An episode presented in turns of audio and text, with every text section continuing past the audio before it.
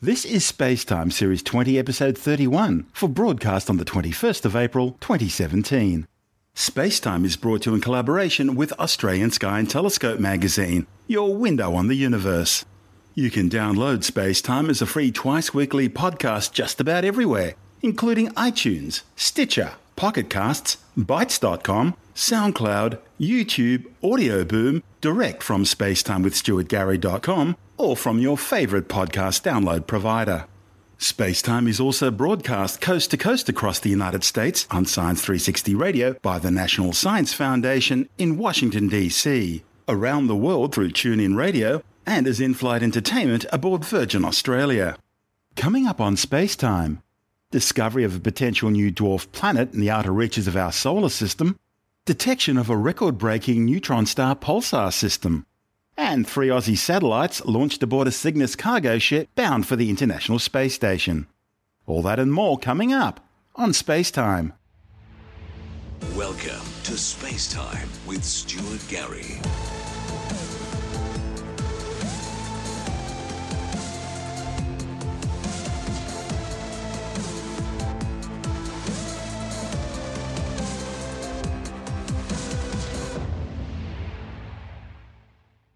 A distant member of our solar system could be the latest in a growing group of celestial bodies known as dwarf planets.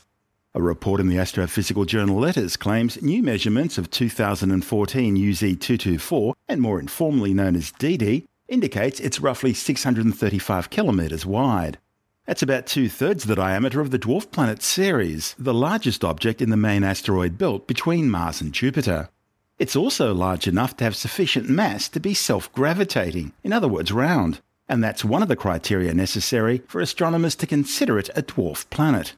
At about three times the current distance of Pluto from the Sun, Didi is the second most distant known trans Neptunian object with a confirmed orbit, surpassed only by the dwarf planet Eris. Trans Neptunian objects include frozen worlds, comets, and icy debris circling the Sun out beyond Neptune in the Kuiper Belt and the more distant Oort cloud. Astronomers estimate there are tens of thousands of these icy bodies in the outer solar system out beyond the orbit of Neptune. The study's lead author, David Gerdes from the University of Michigan, says the region out beyond Pluto is surprisingly rich in planetary bodies. While some are quite small, others have sizes to rival Pluto, and some may even be larger. Gerdes says because these objects are so distant and so dim, it's incredibly difficult to even detect them, yet alone study them in any detail. However, by using ALMA, the Atacama Large Millimeter Submillimeter Array Telescope in Chile, astronomers were able to reveal some extraordinary details about this far flung member of our solar system. Currently, Didi is about 92 astronomical units from the Sun. An astronomical unit is the average distance between the Sun and the Earth, roughly 150 million kilometres or 8 light minutes. Light from Didi takes about 13 hours to reach Earth. At this tremendous distance, it would take Didi more than 1100 years to complete one orbit around the Sun. Gerdes and colleagues originally found Didi using the 4 meter Blanco telescope at the Inter American Observatory in Chile. It was discovered during observations for the Dark Matter Survey, an optical survey of about 12% of the sky that seeks to understand the as yet mysterious force of dark matter which is causing the expansion of the universe to accelerate. The Dark Matter Survey produces troves of astronomical images giving scientists the opportunity to also search for distant solar system objects. In fact, the initial search, which includes over 1,500 images, has identified more than 1.1 billion candidate objects. The vast majority of these turned out to be background stars and even more distant galaxies. However, a small fraction were observed to move slowly across the sky over successive observations, and that's a telltale sign of a trans Neptunian object. One such object was identified on 12 separate occasions, Astronomers informally named it DD, which is short for distant dwarf. The optical data from the Blanco telescope enabled astronomers to measure DD's distance and orbital properties. However, they were unable to determine its size or other physical characteristics. It was possible that DD was a relatively small member of our solar system, yet reflective enough to be detected from Earth. On the other hand, it could be an uncommonly large but dark object, reflecting only a tiny portion of the feeble sunlight reaching it. Both scenarios would produce identical optical data. Because ALMA observes the cold dark universe, it's able to detect the heat in the form of millimeter wavelength light emitted naturally by cold objects in space. The heat signature of a distant solar system object would be directly proportional to its size. The authors calculated that this object would be incredibly cold, only about 30 degrees Kelvin. That's just a little above absolute zero. While the reflected light coming from Didi is only as bright as a candle seen halfway the distance to the moon, ALMA was able to quickly home in on the planetary body's heat signature, measuring its brightness in millimetre wavelength light. This allowed astronomers to determine that it reflects about 13% of the sunlight reaching it. By comparing these ALMA observations with the early optical data, astronomers had the information necessary to calculate the object's size. Objects like Didi are cosmic leftovers from the formation of the solar system. So their orbits and physical characteristics can reveal important details about the formation of planets, including Earth. This discovery is also exciting because it shows that it is possible to detect very distant, slowly moving objects in our own solar system. And of course, the same technique could be used to detect the hypothesized planet 9, which, if it exists, resides far beyond Didi and Eris. This is Space Time. I'm Stuart Gary.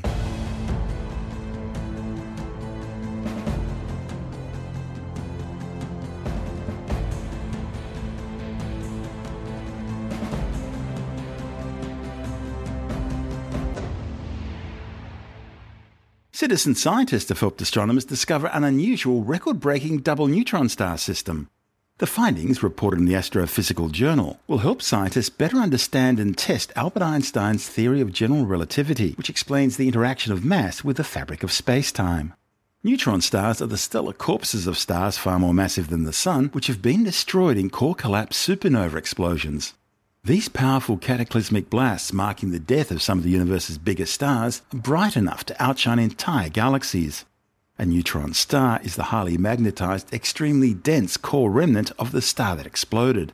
Neutron stars spin rapidly, emitting powerful beams of energy into space as they rotate. These rapidly rotating beams look like celestial lighthouse beacons pulsing in the night. If Earth just happens to pass through one of these beams, large radio telescopes can detect the neutron star as a pulsating radio source, hence the term pulsar. Because neutron stars are born out of massive stellar explosions, they're thought to often end up blowing away any companion stars or planets in their systems. In fact, of the 2,500 known pulsars, only 255 are in binary systems with another star. And including this latest discovery, only 14 pulsars are in binary systems with another neutron star. This newly discovered double neutron star system, detected 25,000 light years away, is by far the most massive. Each star is easily more massive than the Sun, but they each contain such condensed matter they're each only 20 kilometres in diameter. Astronomers have calculated that the combined mass of these two dead stars is about 2.88 times that of the Sun. They were discovered in data from the Arecibo Radio Telescope in Puerto Rico with the help of a volunteer distributed computing project called Einstein at Home, which is similar to the SETI at Home project. Einstein at Home aggregates the computing power provided by more than 40,000 volunteers from all around the world on some 50,000 laptops, PCs, and smartphones. It's one of the world's largest distributed volunteer computing projects, and its computing power of 1.7 petaflops puts it among the 60 largest supercomputers in the world. One of the study's authors, Bruce Allen from Germany's Max Planck Institute, says as well as being unique cosmic laboratories for undertaking some of the most precise tests of general relativity, double neutron star systems can also play an important role as potential gravitational wave sources for the Laser Interferometer Gravitational Wave Observatory LIGO detectors. That makes these rare double neutron star systems important laboratories for fundamental physics, enabling measurements that are simply impossible to obtain in any earthbound laboratory. The newly discovered pulsar is known as PSR J1913 plus 1102. The name provides scientists with its exact position in the sky by right ascension and declination. The plus sign indicates the north celestial hemisphere, while the negative sign indicates the south celestial hemisphere.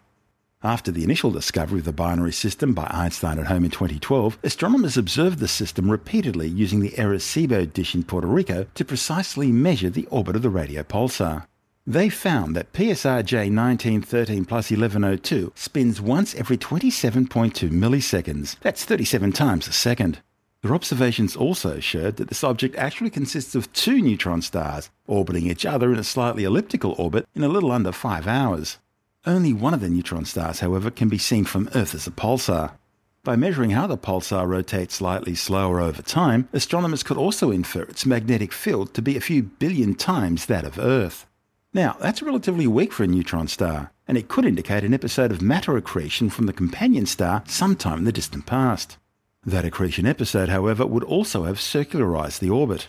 The observed ellipticity of the orbit is testament to the companion star also exploding in a supernova and leaving behind a second neutron star. Amazingly, the kick of the two supernovae didn't disrupt the binary system, but simply made their orbits elliptical. Thus, the record breaking system shows Einstein's relativity in action. Moreover, the authors were able to measure the effect of Einstein's general theory of relativity in the binary system. You see, like the orbit of Mercury around the Sun, the elliptical orbit of the radio pulsar tends to rotate over time. While the elongation of Mercury's orbit only rotates about 0.0001 degrees per year, J1913 plus 1102's orbit rotates some 47,000 times faster. That's a full 5.6 degrees each year. The magnitude of this effect, known as relativistic periastron advance, depends on the combined mass of the radio pulsar and its companion, thereby allowing a measurement of its quantity. Astronomers expect the neutron star, which is seen as the pulsar from Earth's point of view, to be heavier than the companion star. However, current observations aren't letting them determine the individual masses of the two stars. Still, astronomers are hoping continued observations will allow this measurement to be made. If the pulsar does indeed turn out to be significantly more massive than the companion, then this system will be significantly different from the other 13 known double neutron star systems. In that event, it promises to become one of the best known laboratories for testing theories of gravitation alternative to Einstein's theory of general relativity. Now, since the companion star is also a neutron star, it should also be detectable as a radio pulsar, but that's provided its radio beam also sweeps over the Earth. But sadly, that doesn't seem to be the case for J1913 plus 1102. The authors painstakingly searched all their data for radio pulsations from the companion, but it was all in vain. They simply couldn't find any sign of a radio emission from the companion neutron star. As these neutron stars orbit each other, their orbits shrink because the system is emitting gravitational waves. And the measurements of this effect might allow astronomers to eventually determine the masses of both the pulsar and its companion. Astronomers want to learn more about the little known stellar evolution of such binary systems. They also want to understand the properties of matter at the density of the atomic nucleus, which is the same as the density of a neutron star. Discoveries like this one are also interesting for the era of gravitational wave astronomy. Finding double neutron star systems like J1913 plus 1102 is useful for the gravitational wave science community. It helps scientists better understand how often these systems merge, and how often advanced LIGO may detect signals from merging neutron star systems in the future. This is Space Time. I'm Stuart Gary. If you want more space time, check out our blog where you'll find all the stuff we couldn't fit in the show, as well as loads of images, news stories, videos, and junk on the web I find interesting, important, or amusing just go to spacetimewithstuartgary.tumblr.com. That's all one word and in lowercase, and that's Tumblr without the E. You can also follow us through at Stuart Gary on Twitter. And on Facebook, just go to www.facebook.com forward slash spacetime with Stuart Gary.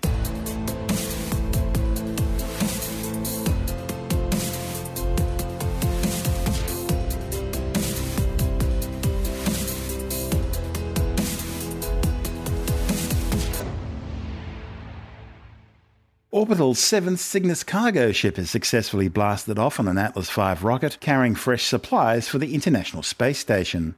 The Cygnus AO7 spacecraft, named the SS John Glenn, will dock with the orbiting outpost's Harmony module on Saturday. It's the third time Orbital has used the United Launch Alliance's Atlas V rocket for a Cygnus resupply mission. Cygnus is normally launched using Orbital's own Antares rocket, flying from the Wallops Island Flight Facility on the Virginian mid Atlantic coast. Orbital's decision to use the more powerful Atlas V rather than the Antares for this mission was based on the need to increase the payload capacity for this flight. Two previous flights were switched to Atlas Vs following the launch pad failure and explosion which destroyed an Antares rocket and its Cygnus CRS-3 cargo ship back in October 2014. That failure was eventually traced to the Antares launch vehicle's first stage AJ-26 rocket engine turbopump, the Aerojet AJ-26 engines are actually former Soviet Union Kuznetsov NK-33 rocket motors, originally built in the 1960s and early 70s. Aerojet purchased 43 of the Russian-made engines in the 1990s, refurbishing 20 of them for use as AJ-26s on the Antares rocket. However, following the 2014 disaster, Orbital upgraded their Antares launch vehicle, replacing the suspect AJ-26 engines with new RD-181 first stage engines, originally developed in Russia for use on the Energia launcher. The RD-181 provides both greater performance and increased reliability. The Cygnus AO7 spacecraft blasted off aboard its Atlas V rocket under clear blue skies from Space Launch Complex 41 at the Cape Canaveral Air Force Base in Florida. Status check. Go Centaur. Go OA7. T minus 10, 9, 8, 7, 6, 5, 4, 3, 2. Go for main engine start. 1, 0, and liftoff of the Atlas V rocket with Cygnus and the SS John Glenn, extending the research legacy for living and working in space. Speeds and injector pressures look good. HER roll program has begun. Body rates look good.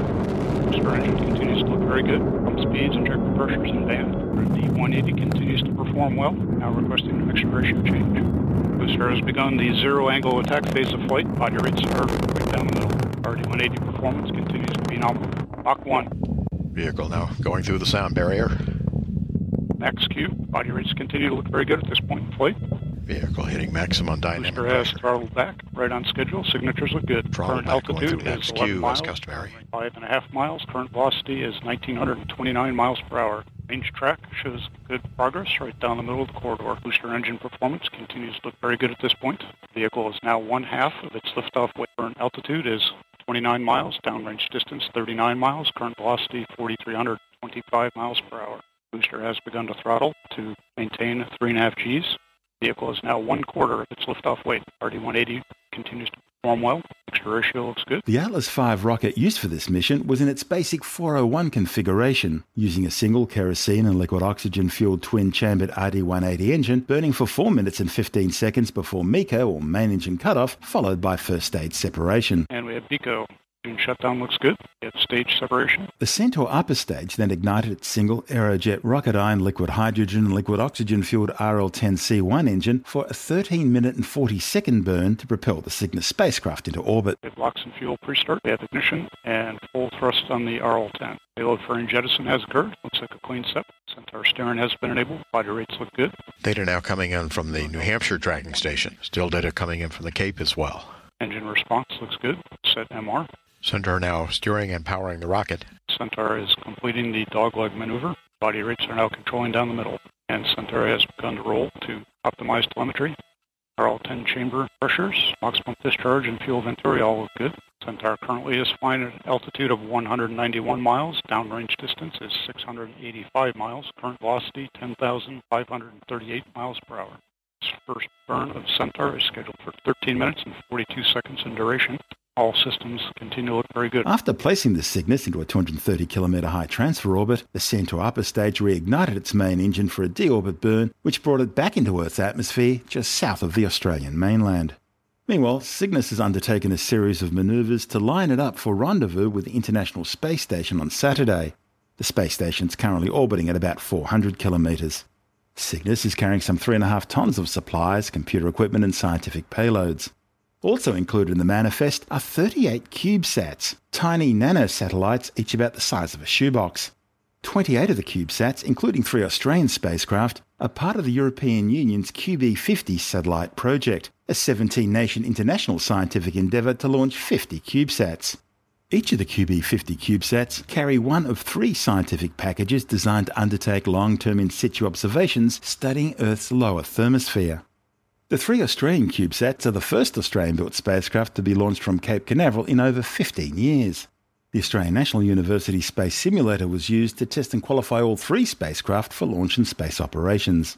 The ANU also developed power, communications, and satellite attitude control systems.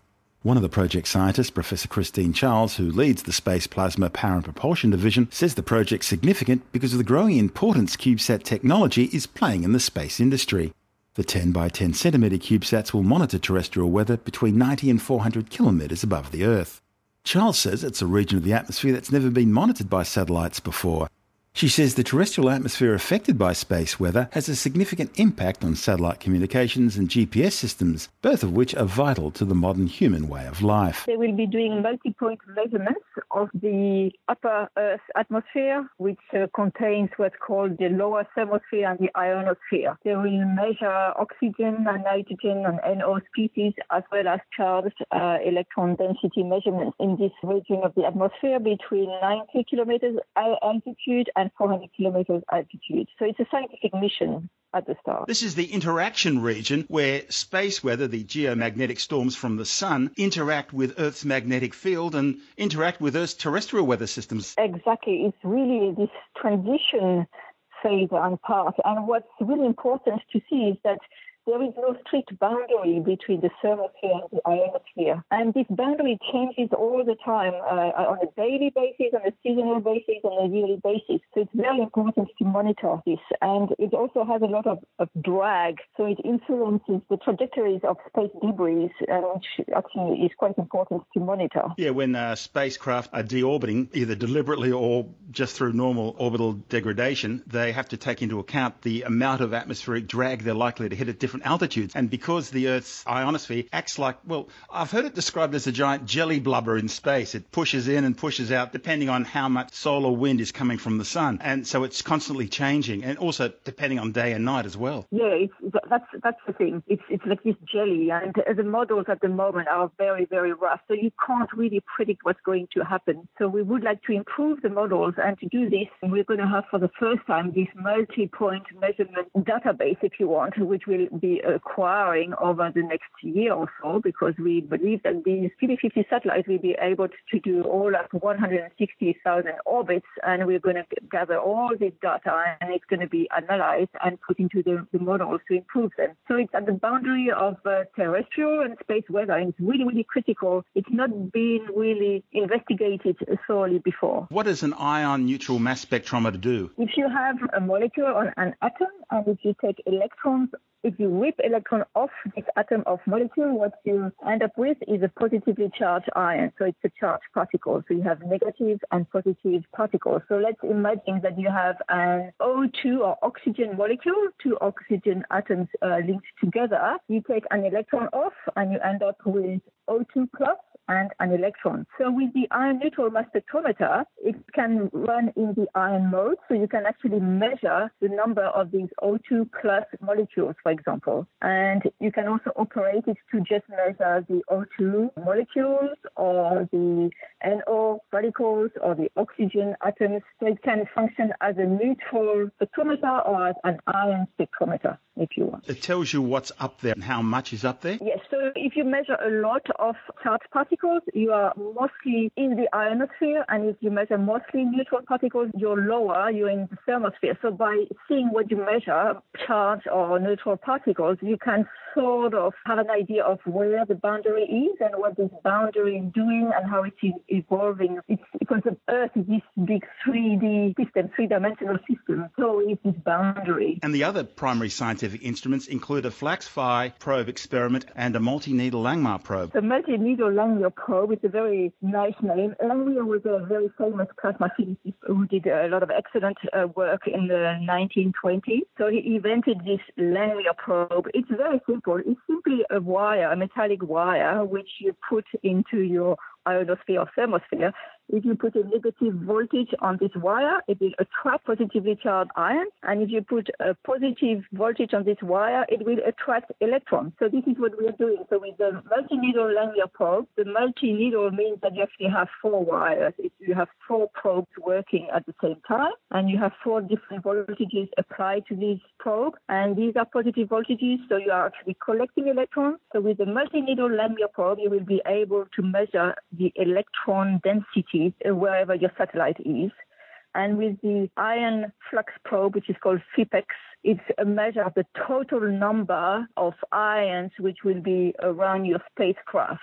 So a, a number calibrated per cubic centimeter. So it's just to measure uh, these charged particles. A lot of satellites as part of this project. This would have to be one of the biggest CubeSat launches uh, in one go so far, wouldn't it? Yes, in terms of an integrated international project for sure. And there are, I think, about 20 uh, countries involved. It's international, it's open source. It's really fantastic to demonstrate to the world that we can have so many countries uh, involving students and professors and engineers and volunteers. It's very important to show that we can all get together and create something really, really good for planet Earth and for monitoring planet Earth. So um, we are very excited. And of course, for the ANU, this isn't the only thing we're involved in. You guys have also got a system to test satellites to make sure they can survive the rigors of launch and the trials and tribulations of being in orbit. That's correct. We have been working on um, propulsion systems for satellites for the past 20 years. And in the process, we have developed a unique infrastructure in Australia, which has a thermal vacuum chamber or, or space simulation chamber. It also has what we call vibration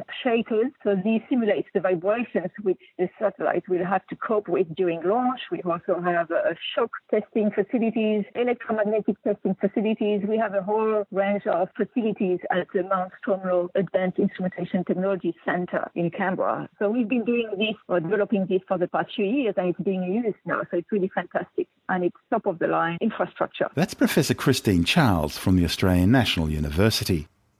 The ANU will also use its own ground station to download scientific data and monitor the satellite's operations in orbit. Professor Charles also designed a plasma wind tunnel to calibrate the QB50 miniaturized ion neutral mass spectrometers mounted on 12 of the CubeSats. They'll be used to monitor Earth's thermosphere and study the interaction of space with terrestrial weather.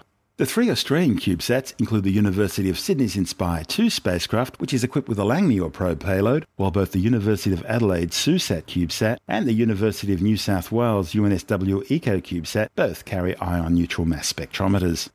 As well as the three Australian satellites, nine American CubeSats are also on the mission, including three developed by universities and named after the Space Shuttles Columbia, Challenger, and Atlantis, which are also carrying ion neutral mass spectrometer payloads.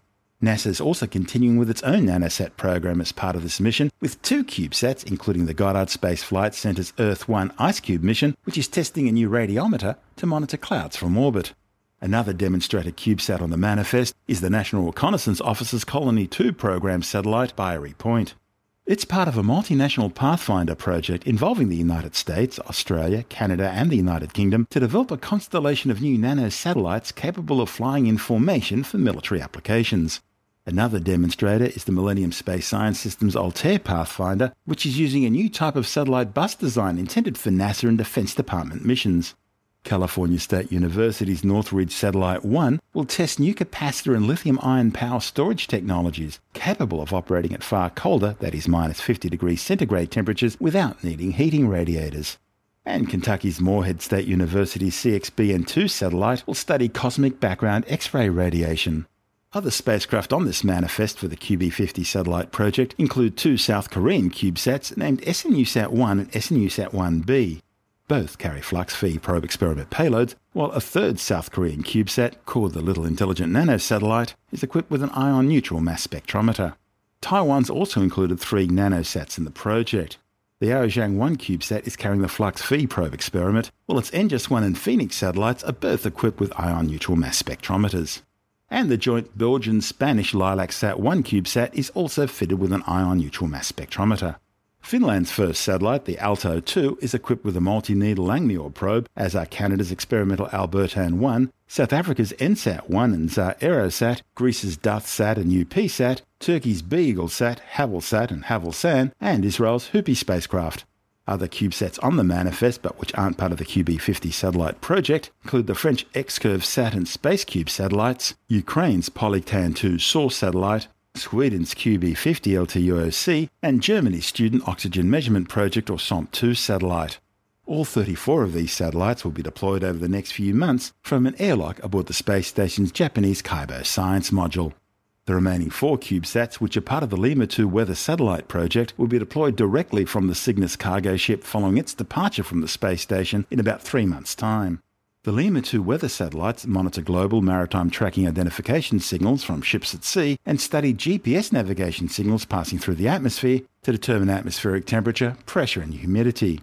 An Indian PSLV rocket, slated for launch next month, will deploy a further eight of the QB 50 satellites.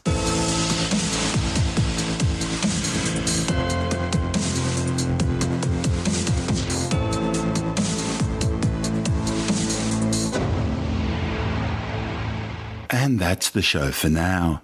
You can subscribe and download Space Time as a free twice weekly podcast through iTunes, Stitcher, Bitesz.com, Pocket Casts, SoundCloud, YouTube, Audio Boom, your favorite podcast download provider, or direct from spacetimewithstuartgary.com.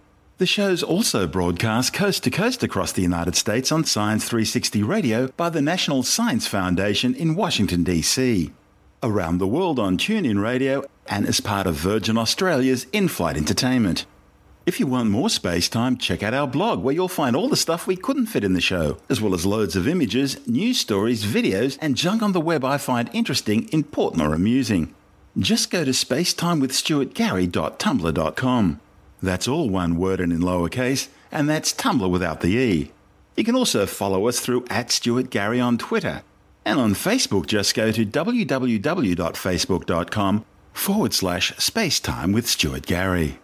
Spacetime is brought to you in collaboration with Australian Sky and Telescope magazine, your window on the universe. You've been listening to Spacetime with Stuart Gary. Subscribe at iTunes, Stitcher, Pocket Casts, or Audio Boom. This has been another quality podcast production from Bitesz.com.